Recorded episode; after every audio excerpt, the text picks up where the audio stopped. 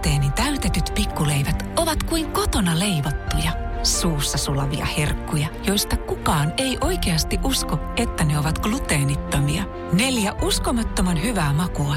Toffee, mansikka, kuningatar ja tropikalla. Ruusteeni täytetyt pikkuleivät. Pientä hyvää elämään. Leipomo Ruusteen. Maku vie mukana. Ystävällisin terveisin Mikko Honkanen. Otetaan alkuun termit haltuun. Transsukupuolinen on ihminen, jonka sukupuoli-identiteetti on ristiriidassa syntymässä määritetyn sukupuolensa kanssa. Ja KIS, CIS, sukupuolinen, tarkoittaa henkilöä, joka kokee sukupuoli-identiteettinsä vastaavan syntymässään määriteltyä sukupuolta. Minä olen KIS-mies. Sitten on KIS-mies, K-I-S-S-mies, joka on vaikka esimerkiksi Tomi Putansuu, mutta hänestä ei nyt. Ja Mona Bling, hän on taas suomalainen toimittaja ja sosiaalisen median vaikuttaja. Hän on oikealta nimeltään Mona Kuoppamaa ja ennen tunnettiin nimellä Teemu Kuoppamaa. Mutta siis taiteilija nimeltään Mona Bling hänestä kohta lisää. No Yle kirjoitti artikkelin, kuinka Helsingin kaupungin teatteri etsii esiintyjää 50-65-vuotiaan transnaisen rooliin ensi vuonna esitettävään musikaaliin. Ja jo ennen hakuajan umpeutumista sosiaalisessa mediassa alkoi keskustelu tämän transhahmon roolittamisesta. Ja siihen tämä somevaikuttaja ja toimittaja Moona Bling esitti Instagram-kommentissa, että transnaisen rooliin tulisi, tai roolin tulisi olla avoinna vain transnaisille. Onhan niin, että te etsitte rooliin vain ja ainoastaan transtaustaista naista. Tämä on tärkeää, koska KIS-näyttelijä ei voi kertoa transtarinoita, Bling kirjoitti. No teatteri on asiasta eri mieltä. Meillä on kaikissa esiintyjä hauissa samat rekrytointiperiaatteet. Me määrittelemme vain roolin ominaisuuksia ja hakijoilta edellytämme tiettyjä taitoja ja osaamista. Emme sanele, minkä sukupuolinen näyttelijä roolia voi hakea, sanoo teatterijohtaja Kari Arfman. Ja tämä hakuaika muuten päättyi keskiviikkona.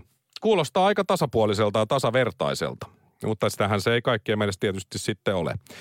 Vuosi sitten kansallisteatterin Kaikki äidistäni näytelmä synnytti kiihkeän kohun ja väittelyn, kuka saa esittää siinä sitten transhahmoa. Kohun keskellä ensi peruttiin ja siirrettiin ja sitten yksi näyttelijä sai potkut ja sitten otettiinkin se näyttelijä takaisin. Ja hetken siis näytti siltä, että kansallisteatteri oli palkannut transnaisen rooliin miehen. Roolitusta pidettiin vahingollisena tekona transyhteisöä kohtaan.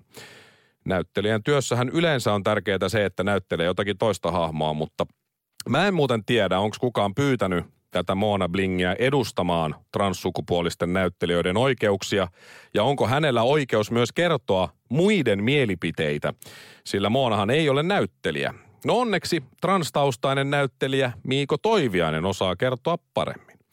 Silloin vain päiviä ennen ensi iltaa kansallisteatteri kysyi neuvoa transtaustaiselta näyttelijältä Miiko Toiviaiselta ja hänen avustuksellaan näytelmän tekstiin, näyttelijän työhön ja puvustukseen tehtiin muutoksia. Ja hieno säätöjen oli siis tarkoitus varmistaa, että esitys ei vahvista negatiivisia stereotypioita transihmisistä. Ja nyt tämä transtaustainen näyttelijä Toiviainen on seurannut mielenkiinnolla tätä nyt käynnissä olevaa näyttelijärekryä Helsingin kaupungin teatterissa ja jakanut siihen liittyvää ilmoitusta myös somekanavissaan. Hänen mielestään kaikille avoin hakukuulutus oli oikea menettelytapa. Se jätti tilaa esimerkiksi transfeminiinisille, muun sukupuolisille hakijoille, jotka eivät välttämättä identifioidu transnaiseksi, mutta voisivat silti esittää roolin. Hän toivoo, että esiintyjäksi löytyisi sopiva transihminen. Jos sopivaa transnaista ei rooliin löydy, mielestäni esiintyjäksi voi valita kisnaisen. Sillä ehdolla, että tuotantoon otetaan transtaustaisia konsultteja.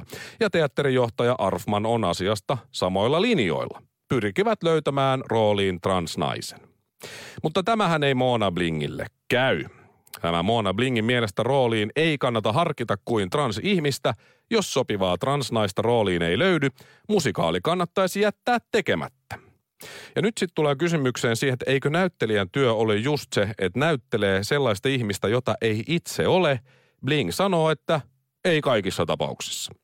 Mutta kyllähän miehetkin voivat teatterissa tai elokuvissa näytellä naisia ja päinvastoin. Heille Bling vastaa, että niin voi tehdä. Kun Seela Sella näytteli Tampereen työväen teatterissa Hitleriä, hahmon roolittaminen naisnäyttelijällä oli Blingin mukaan onnistunut tehokeino, eli näin saa tehdä. Transhahmojen roolittaminen on kuitenkin herkempi asia, koska transrepresentaatio on niin pitkään ollut todella vähäistä ja kovin epäautenttista. Vääränlainen representaatio on Blingin mukaan omiaan vahvistamaan negatiivisia stereotypioita. Pahimmillaan se voi lisätä transfobiaa ja johtaa väkivaltaan. Niin, no kai joku voi aina suuttua ja rupeaa väkivaltaiseksi, en mä sitä sano. No Helsingin kaupunginteatterin mukaan hakemuksia saapui määräaikaan mennessä kymmenkunta. Hakijoiden joukossa on transnaisia ja kissukupuolisia naisia sekä miehiä. Seuraavaksi alkaa koe esiintymiset. Kun esimerkiksi Kate Blanchett näytteli Bob Dylania, miestä, elokuvassa I'm Not There, se sopi mulle tosi hyvin. Ja varmasti Moonalle myös, että nainen näytteli Bob Dylania. Mikä siinä? Eli mihin pitää vetää raja? Näyttelijän työ on näytellä uskottavasti toista ihmistä sukupuoleen katsomatta. Otetaan vaikka Tom Hanks – Elokuvassa Big hän näytteli aikuista lasta. Elokuvassa Philadelphia hän näytteli AIDSista saira- tai AIDSiin sairastunutta homoa. Forest Gumpissa hän näytteli kehitysvammaista ja Apollo 13 näytteli astronauttia. Ei olisi varmaan saanut tehdä mitään näistä, koska hän, hän ei ole homo, saati sitten kehitysvammainen tai astronautti. Otti muuten Oscarit Philadelphiasta ja Forest Gumpista. Tai Gary Sinise, joka näytteli samaisessa Forest Gumpissa eh, jaloista amputoitua miestä. Sai Oscar-ehdokkuuden myös parhaasta sivu, äh, miessivuosasta, mutta ei voittanut Oscaria silloin. Mutta ei olisi käynyt tämäkään. Ja mä en muuten ymmärrä sitä, että halutaanko tässä nyt sitten huonontaa transnaisten asemaa Moona Blingin toimesta näyttelijöinä. Koska samalla logiikalla transnainen ei voisi kertoa kistarinoita, ja niitä on sitten taas paljon enemmän. Jos löytyy transnäyttelijä tähän produktioon, niin hyvä. Jos hän on paras mahdollinen työhön, niin hänet tulee palkata. Jos ei, niin sitten ei. Mutta helpommalla selviää, kun ei kirjoita transnaisten tai transihmisten rooleja näytelmiin, elokuviin eikä sarjoihin. Silloin kukaan ei suutu, eihän. Ja kaikki voittaa. Ystävällisin terveisin Mikko Honkanen. Mä laitan tähän loppuun passiivis-aggressiivisen hymiön. Radio Cityn päivä. Ruusteeni täytetyt pikkuleivät ovat kuin kotona leivottuja, suussa sulavia herkkuja, joista kukaan ei oikeasti usko, että ne ovat gluteenittomia. Neljä uskomattoman hyvää makua. Toffee, mansikka, kuningatar ja tropikalla. Ruusteeni täytetyt pikkuleivät. Pientä hyvää elämään. Leipomo Ruusteen. Maku vie mukana. Ja tähän väliin yhteys kirjanvaihtajaamme San Franciscon Piilaaksoon. Pii, mitä uutta Silikon väliin? Äh, Tähän väliin on laitettu wings mayonnaise ja paneroitu kanafila. Tämä on Hesburgerin uh, wings kanafila hamburilainen. Nyt 6.50. Kiitos, teet tärkeää työtä siellä, Piuski. Nastan iskemä ja kiven säröttämä tuulilasi on ajokärsimys kaikille teille. Inkaarilta saat tuulilasin paikkaukset ja vaihdot vaivattomasti.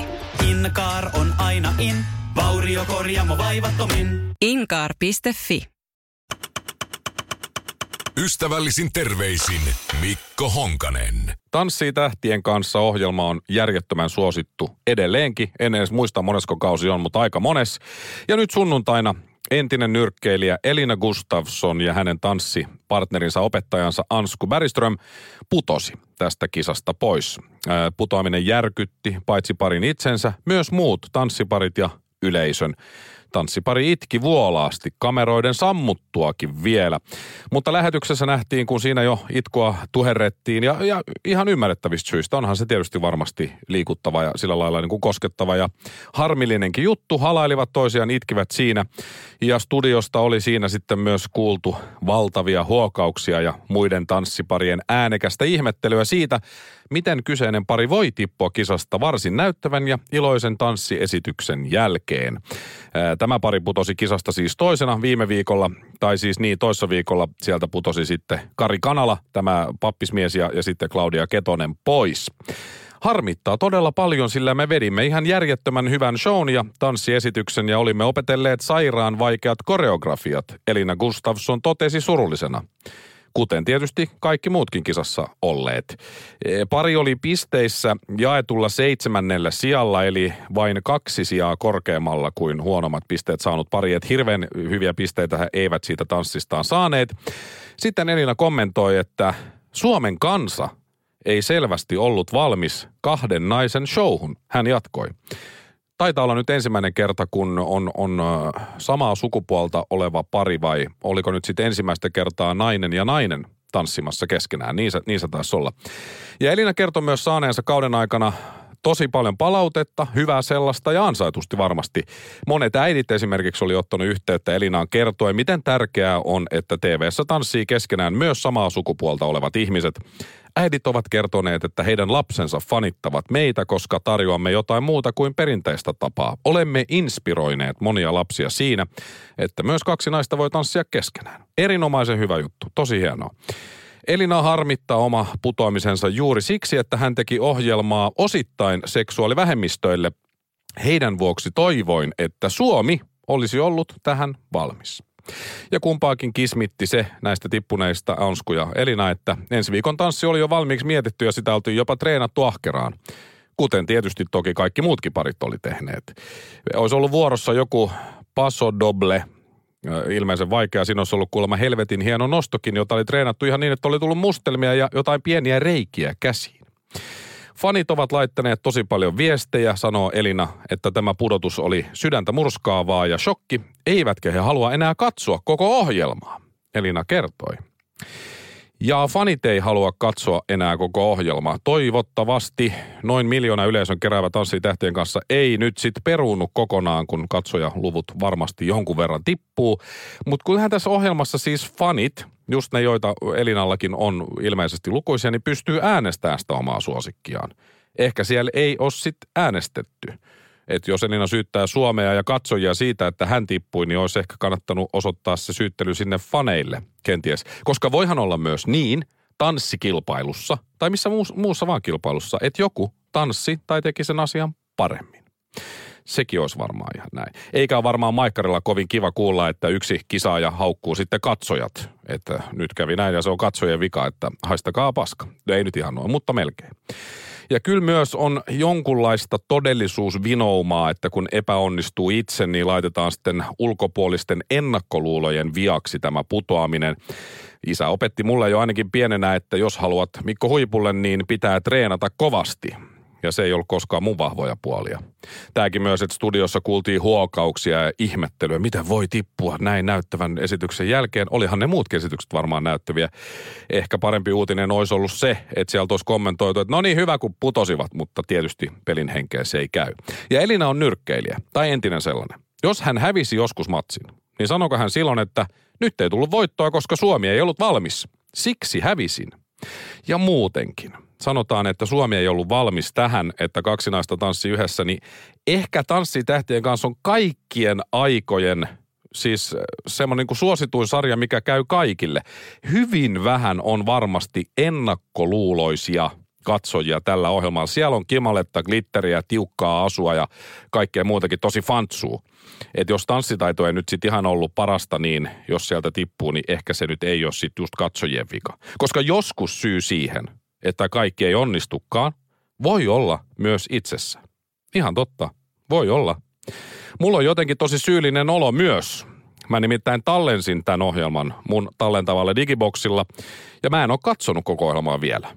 Ja nyt musta tuntuu, että oli silti mun vika. Ei ole Elinakaan täydellinen, sillä hänestä puuttuu virheet.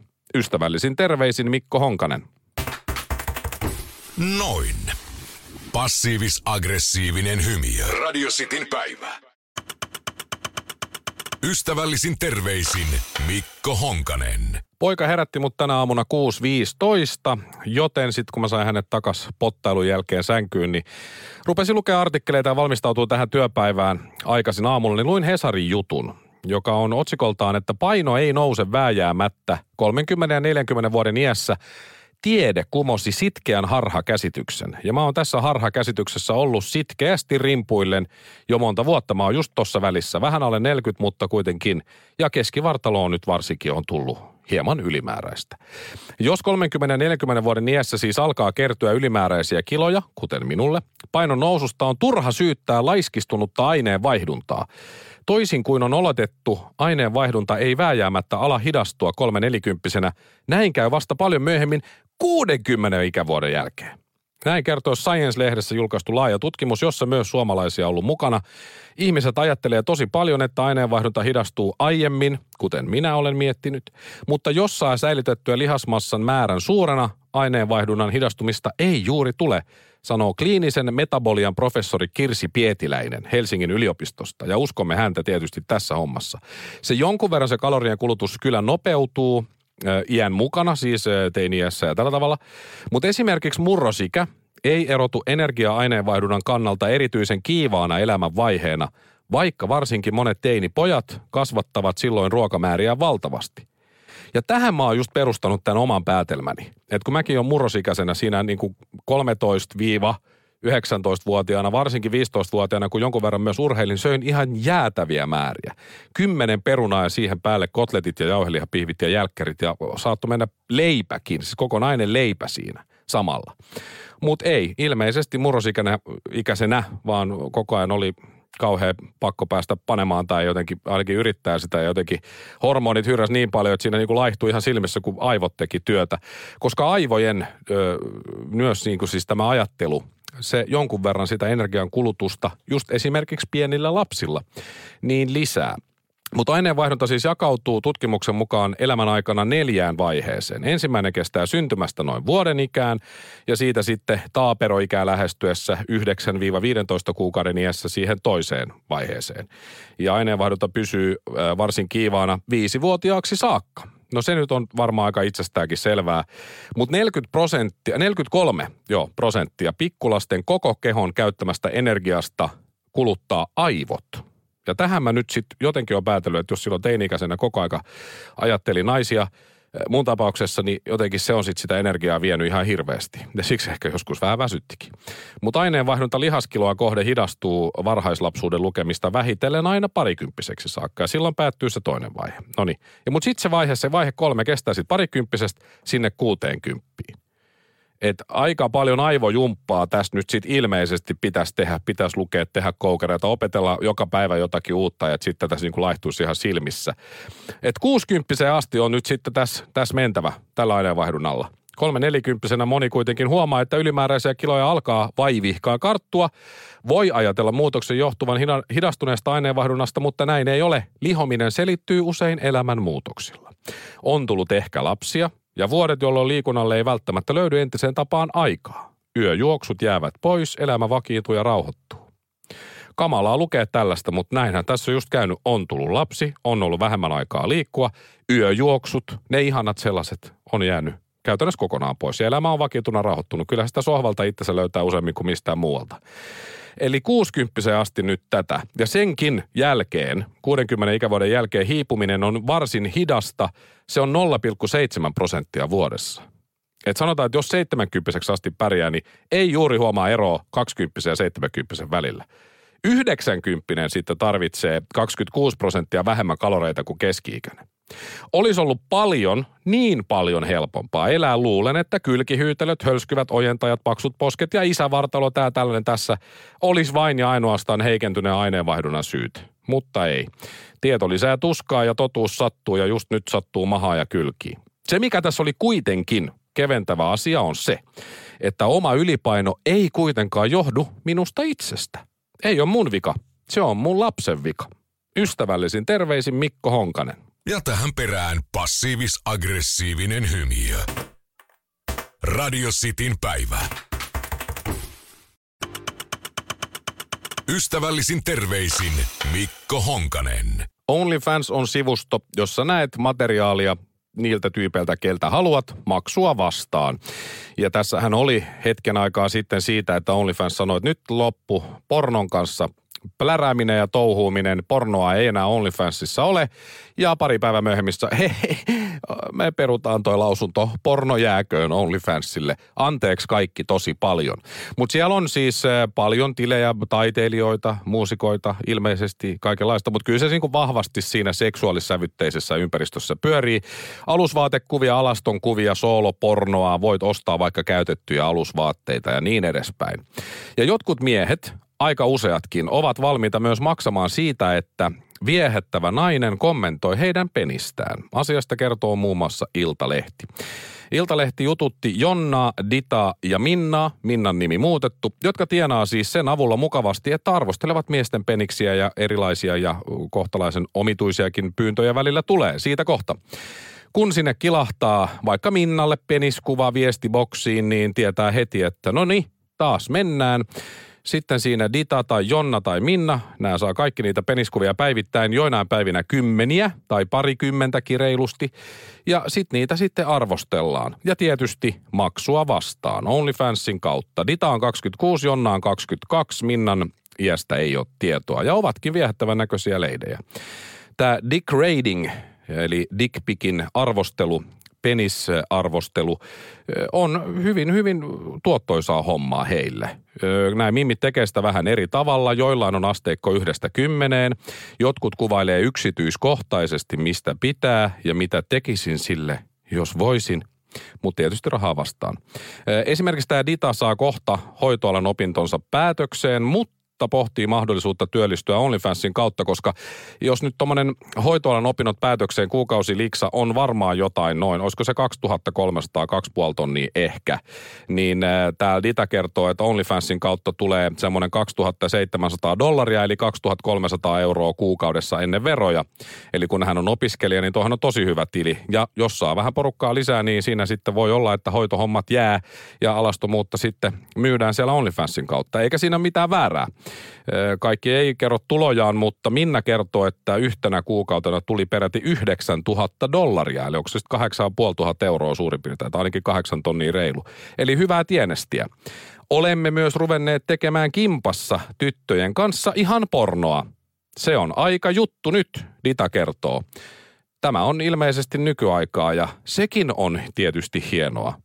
Tämä on nyt iso juttu, että tehdään pornoa ja saadaan sit rahaa, ja nyt me tytöt sitä tehdään. No niin. Mutta tämä degrading, niitä tehdään siis eri, lailla, eri tavoilla. Minna keski, keskittyy keskustelussa asiakkaan kanssa siihen, että mikä on hänen mielipide peniskuvasta. Minna antaa arvosanan 10, mutta pyytää siis 5 dollarin tippiä tarkemmasta arvioinnista. Tämä on Minnalle vakiintunut käytäntö. Pelkkä numeroarviointi on ilmaista, mutta kuvailusta on maksettava vitonen. Ja niitä vitosia tulee 99 prosenttia maksaa sen femman, jotta saa sanallisen arvioinnin, kuten esimerkiksi täyskymppi muna sulla, ihanan terhakas, suora, tasapaksu ja ihanaa, et oot sheivannut. Olispa tossa alhaalla, ottaisin kassit suuhun. No, kyllä mä tavallaan ymmärrän, että vitosen joku tosta maksaa. Joissain tapauksissa tämä kuuluu kuukausihintaan, mutta joissain sitten ei. Ja Jonna antaa esimerkiksi lyhyen arvion pitkäaikaisille faneille ilman lisämaksua. Eli siellä on pitkäaikaisia faneja, jotka lähettää useina päivinä kuukaudessa sinne ja saa aina samalta tyypiltä sen arvioinnin sieltä. Just ihanan paksu ja kova, täydellisen kokoinen ja niin kiihottava, just minkä halusin mun suuhun. Tämmöisiä juttuja. Mietit, että siellä on joku, joka niin kuin aika käsittämätöntä. Eikö yksi kerta riitä? Ilmeisesti ei.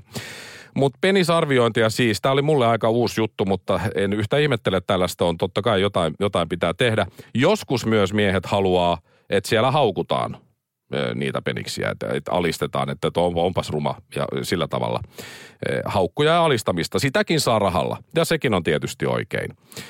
Pussy ratingia tekee myös, eli vaginakuvia voidaan arvostella, mutta Dita ei ole saanut yhden yhtä vaginakuvaa. Tämä kertoo jotakin miesten ja naisten hiuksen hienoista eroista, että vaginoitakin voitaisiin arvostella niin arvosanalla kuin, kuin sanallisestikin, mutta eipä ole tullut yhden yhtä. Iso osa palvelua on myös viestivaihdot. Tilaajat voi kommentoida sisältöä ja siellä sitten jutellaan ja, ja sekin on sitten hyvin suosittua. Ja tämä on tietysti kans oikein. Jos henkilökohtaisia juttuja kertoo yksinäisiä ihmisiä on paljon, niin antaa mennä vaan hyvää työtä, tytöt. Ja sitten tämä yksi kohta, mikä tässä oli nyt aika iso virhe tässä kaikessa. Tämä on siis Iltalehdeltä tämä juttu. En ole ikinä rehellisestikään sanonut mitään loukkaavaa, ellei ole pyydetty.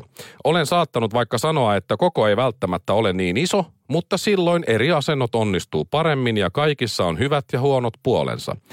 Ei sillä koolla ole oikeasti väliä, Dita sanoo.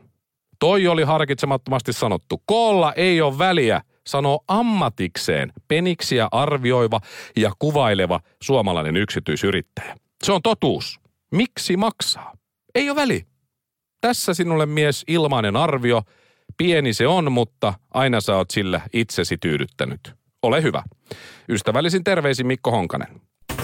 Mä laitan tähän loppuun passiivis-aggressiivisen hymiön. Radio Cityn päivä. Ystävällisin terveisin Mikko Honkanen. Aika pienillä kohuilla on Sanna Marin selvinnyt siis yksityiselämästään, jos hänen politiikkaansa ei oteta nyt kantaa. No oli tossa toi aamupala-kohu, sehän selvisi. Hän maksoi sit lopulta ittenne. Ja oli sitä etuutta jotkut muutkin käyttäneet. Ei ehkä ihan samalla tavalla kuin hän, mutta se tuli, se meni. Sitten oli hetki sitten tämä reppujuttu. Molemmat iltapäivälehdet, muutkin mediat ihmetteli, hämmästeli kovaan ääneen, että Sanna Marin antaa ilmaista mainosta omasta Instagramissaan reppufirmalle, joka on hänen entisen opiskelukaverinsa siskon firma. Ja sitten ne sitä ihmetteli siinä lehdissä ja kirjoittivat tietysti sinne lehtiin myös, että minkä mallinen, minkä merkkinen se reppu on ja mitä se reppu maksaa. Ja sitten samalla ihmettelevät, että mitä Sanna Marin antaa ilmaista mainosta näille. On se on se kyllä karmea kohu se. Sitten oli nämä baarijutut, ainakin Seiskassa on ollut, että Sanna Marin on ollut baarissa, muun muassa Anna Abreon kanssa, ilman turvamiehiä. Tai sitä ainakaan turvamiehiä ei just ollut näkypiirissä, ehkä ne oli soluttautunut sinne siltasessa kalliossa käynyt. Ja siinä se. Nyt sitten uusin, eilen. Sanna Marin, voitteko kuvitella, on käynyt kampaajalla. Tämä oli valtakunnan ykkösuutinen eilen illalla vielä jossain kohtaa. Ei enää myöhäisiltä ollut, eikä ehkä tänään ole, mutta eilen oli kuitenkin jossain kohtaa. Kaikki katto. Aha, Ilta-Sanomat. Sanna Marinin hiukset kokivat muodon muutoksen. Katso tuoreet kuvat eduskunnasta. MTV.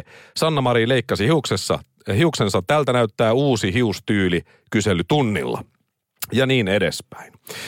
Eli Sanna Marinin pitkät kiharat hiukset on lyhentyneet lähes polkkamittaisiksi. Ei nyt ihan sentään, mutta onhan tämä ehkä semmoinen virallisempi linja. Jos tiedät, minkälainen ihmistyyppi on Karen, niin tämä on jo lähellä Karen-tyyliä, mutta ei nyt ehkä ihan sentään. Mutta joo, eilen torstaina niin joku huomasi, että jaha, kampaajalla on käyty. Ja voiko Sanna Marin tehdä oikein, kun käy kampaajalla. Hän oli muuten pukeutunut myös mustaan jakkuun, iltasanomat vielä oikein erikseen painottaa. Olisitko voinut kuvitella hetki sitten vielä otsikon, jossa olisi ollut, että Juha Sipilän hiukset kokivat muodon muutoksen, katso tuoreet kuvat eduskunnasta. Luultavasti et. Sipilällähän taisi olla joku mikä se nyt oli, palaveriparta tai joku kesäparta ja siitä saatiin joku otsikko, mutta se ei kyllä kiinnostanut ketään. Ja onhan tässä nyt miespolitiikka poliitikkojakin ollut hiusten takia joskus mediassa esillä ja ansaitusti, kuten vaikka Boris Johnson tai Donald Trump. Heidän hiuksiaan on ihan ansaitusti välillä kommentoitu julkisuudessa, mutta on sitä Suomessakin osattu. Esimerkiksi Kekkonen. Hänhän nyt ei paljon kampailla vissiin käynyt, en tiedä millä sitten höyläsi itse, mutta tällainen peli ei olisi Kekkosen aikana kyllä vedellyt. Kekkonen kävi kampaajalla, katso ennen ja jälkeen kuvat. Mutta tämähän on se juttu, että Sanna Marinin puolustajat tai, tai niin kuin kannattajat on sillä että no kai nyt saa käydä kampailla, jos sillä haluaa. Mutta sitten ne vastustajat voi olla sillä tavalla, että jaha, Sanna Marin, tässä on kaikki kriisit ja kaikki, ja hänellä on vaan aikaa käydä kampaajalla, niin kuin hänellä oli aikaa käydä baarissa, Herra Jumala, ja missä muualla. Ostaa reppukin. Ei ole hyvä. Et, et, jos hän ei olisi mennyt kampaajalle ja leikannut hiuksensa itse, niin olisiko se sitten käynyt? Ja nyt kun hän meni kampaajalle, niin, niin menikö se sitten huonosti? Koska jos ei olisi mennyt kampaajalle, sitten olisi joku sanonut, no niin, vie vielä kampaaja yrittäjältä leivän suusta. Häpeisit pääministeri. Ehkä Sanna Marin leikkasi itse hiuksensa. Sekin on mahdollista. Mä oon kuullut, että naiset tekee välillä niin. Mutta Sanna Marinin tapauksessa hänen olisi pitänyt ottaa vessaharja toiseen käteen, sakset toiseen käteen. Ja samalla kun jynssää vessa, niin leikkaa sitten hiukset, koska se olisi tehokasta ajankäyttöä sitten se. Ja sitä paitsi, jos hän nyt sitten kuitenkin kävi kampaajalla – niin kuin se vähän nyt siltä näyttää, niin voit varmaan tänään tai huomenna lukea lehdestä, ehkä ihan kannessa asti, että no niin, Sanna Marin kävi kampaajalla, joka on pääministerin opiskelukaverin siskon tuttu. Häpeä. Pahintahan tässä on tietysti se, koko tässä kampaamo kohussa, että mun oli vaikea huomata eroa ennen ja jälkeen kuvien väliltä. Valtakunnassa kaikki siis aika hyvin. Ystävällisin terveisin Mikko Honkanen. Noin. Passiivis-aggressiivinen hymiö. Radio Cityn päivä. Ruusteenin täytetyt pikkuleivät ovat kuin kotona leivottuja, suussa sulavia herkkuja, joista kukaan ei oikeasti usko, että ne ovat gluteenittomia. Neljä uskomattoman hyvää makua. Toffee, mansikka, kuningatar ja tropikalla. Ruusteenin täytetyt pikkuleivät. Pientä hyvää elämään. Leipomo Ruusteen. Maku vie mukana. Ja tähän väliin yhteys kirjanvaihtajaamme San Franciscon Piilaaksoon. Pii, mitä uutta Silikon väliin? Ä, Tähän väliin on laitettu wings mayonnaise ja paneroitu kanafila. Tämä on Hesburgerin uh, wings kanafila hamburilainen. Nyt 6.50. Kiitos, teet tärkeää työtä siellä, Piuski. Hesburger.